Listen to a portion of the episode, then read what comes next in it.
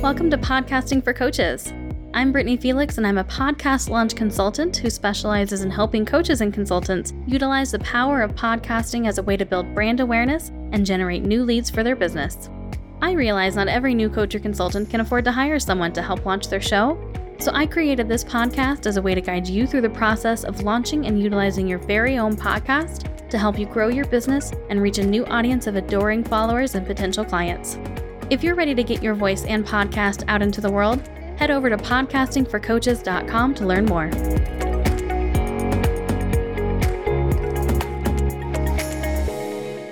Welcome to episode eighty-one of Podcasting for Coaches.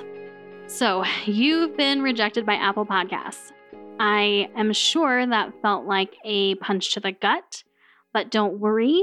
Chances are it's probably a simple thing that you need to fix, and then you can resubmit and you'll be approved. So let's go ahead and just jump right in here and go over some of the main reasons why a show gets rejected by Apple Podcasts, because it is the most strict platform. So it is, of course, the one that people get rejected by the most. The number one reason that a show gets rejected by Apple Podcasts is because there is something in their artwork that's not meeting Apple's requirements. Now, by artwork, I mean the main cover art, so the main image for your show. Apple has very strict Apple requirements, and you will see some people that are not following along at this. Maybe you submitted a show a few months ago or a year or two ago, and you didn't have this problem. But at this moment that I am recording this episode, May twenty twenty, here are what the requirements are, and every single one of these has to be met in order to get approved. The image needs to be an absolute square. The size of the image has to be a minimum of fourteen hundred by fourteen hundred pixels and a maximum of three thousand by three thousand pixels. Now, Pandora wants three thousand by three thousand, so I recommend going with that. But the image also has to be an exact square. So it cannot be two thousand nine hundred ninety-nine by three thousand. It needs to be three thousand by three thousand. And speaking of file size, the actual size of the file, so not how big it is when you look at it, but the file size itself has to be under five hundred ten kilobytes. Now, I recommend going under five hundred just because different programs can read this file size a little bit differently. So your computer may say it's five hundred eight, but Apple's system may read it as five hundred twelve, and that could cause it to get rejected. If you need to make your file size a little bit smaller because it is too big, especially if you're going with a three thousand by three thousand pixel image, you can use an image compressor, which Apple actually recommends using anyways. And that will basically shrink the data. It literally like compresses that file size down and removes some of the data in it so that it doesn't take up as much space in like a storage system. Now, when you do this, be careful because every single time that you do it, since a little bit of that data is removed, the picture becomes a little bit less clear each time. So if you compress this image over and over and over again, eventually it will become blurry and like pixelated looking, and you definitely don't want that. So go easy on the compression, and I do have a tool for you, tinypng or tiny j p g dot com, to help you with that compression, and of course the link will be in the show notes. The resolution needs to be seventy-two D P I. This is one that's hanging a lot of people up, and it's one that they haven't enforced until all that recently. The first show that I saw that got rejected because of this was actually my own.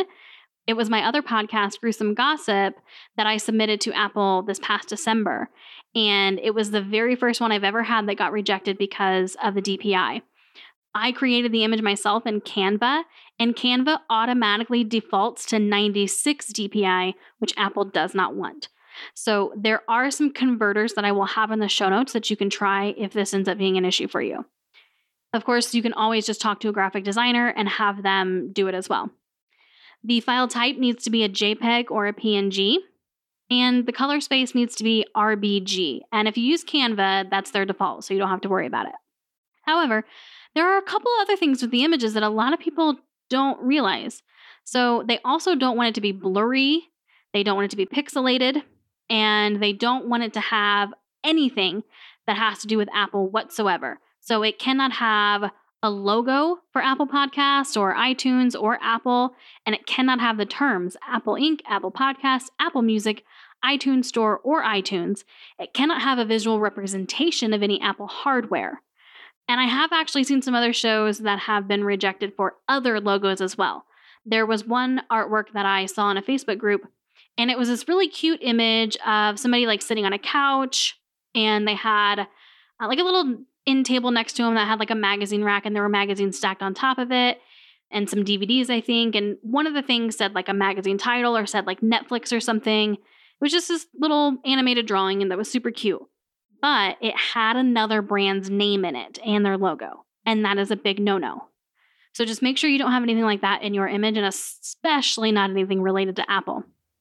Now, they also don't want any references to illegal drugs or violence. And here's another one. They don't want any explicit language. And I'm going to follow that up by saying not just in the artwork, but in the title of the show itself. Now, I know, I know I can hear you already saying, but so-and-so has this podcast and they've got this language in it and they've got this cuss word in it and they've got this explicit word. I totally get that. And I know that it's frustrating, but it's technically against Apple's policy. So maybe they have gone through when policies were a little more lax. Maybe the algorithm or the bot or whatever that approves it just didn't catch that. But that doesn't mean they won't for you. So if you have an explicit word in your artwork or in your title, that is another reason you could be rejected. And I'm going to follow that up even more by saying that even if you have a self-censored word in your artwork or your official title, you could still be rejected. They technically don't want any explicit or self-censored language in your artwork, your main show title, your episode title, or your episode descriptions even. So you can try it, and you honestly probably will get away with it, but Apple absolutely can remove your show from their platform at any time without any warning if you violate this policy. And it does not matter how long you have been podcasting. If you violate one of Apple's policies, even if your show is four years old, you could see it vanish in the blink of an eye. It's there one day and gone the next, and this absolutely happens. So just keep that in mind when you're assessing whether or not you want your artwork or show title, especially, to have any explicit language. And if you've been rejected and you do have explicit language, that's a very good possibility of why. And then the last reason that is common for why you can be rejected is because you have no rating selected for your show. So here's the thing. You can have explicit content or language in the artwork, the show title, the episode titles, or the episode descriptions, but that doesn't mean you can't have it in the show itself. Apple doesn't care if you want to go dropping F-bombs left and right. You can. You just have to mark the show explicit. So if you have submitted your podcast to Apple Podcasts and it is rejected, go back and look at your feed and make sure that you selected either clean or explicit. Again, they don't care which one. They just need something selected, and it should be accurate for your show. Okay, so super quick episode. Those are the main reasons why someone gets rejected by Apple Podcasts. If you have gone through your artwork and it meets all the requirements and you don't have any branding or business names or logos that you don't own, and you don't have anything Apple related, and you don't have any explicit content anywhere, you don't have anything promoting drugs or violence or anything, and you also have your rating selected for your show and it still was rejected, there's something else that's gone wrong in the process. At this point, you can run the show through. And you can actually do this at the very beginning when you first find out you're rejected, in case you don't know which one of these it might be. But especially if you've gone through all these things and they all seem good, I want you to use something called a feed validator. What this is, is you take the R S S feed U R L, so that same U R L that you used when you applied to Apple Podcasts, and run it through a couple of feed validators, which are just websites, and see what they say.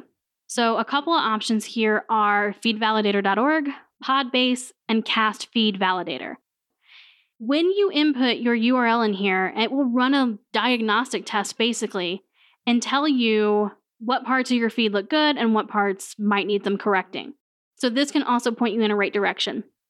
If after that, if you don't understand what's happening with the feed validator, you don't know what it's told you, you just cannot figure out what's gone wrong, contact your hosting service.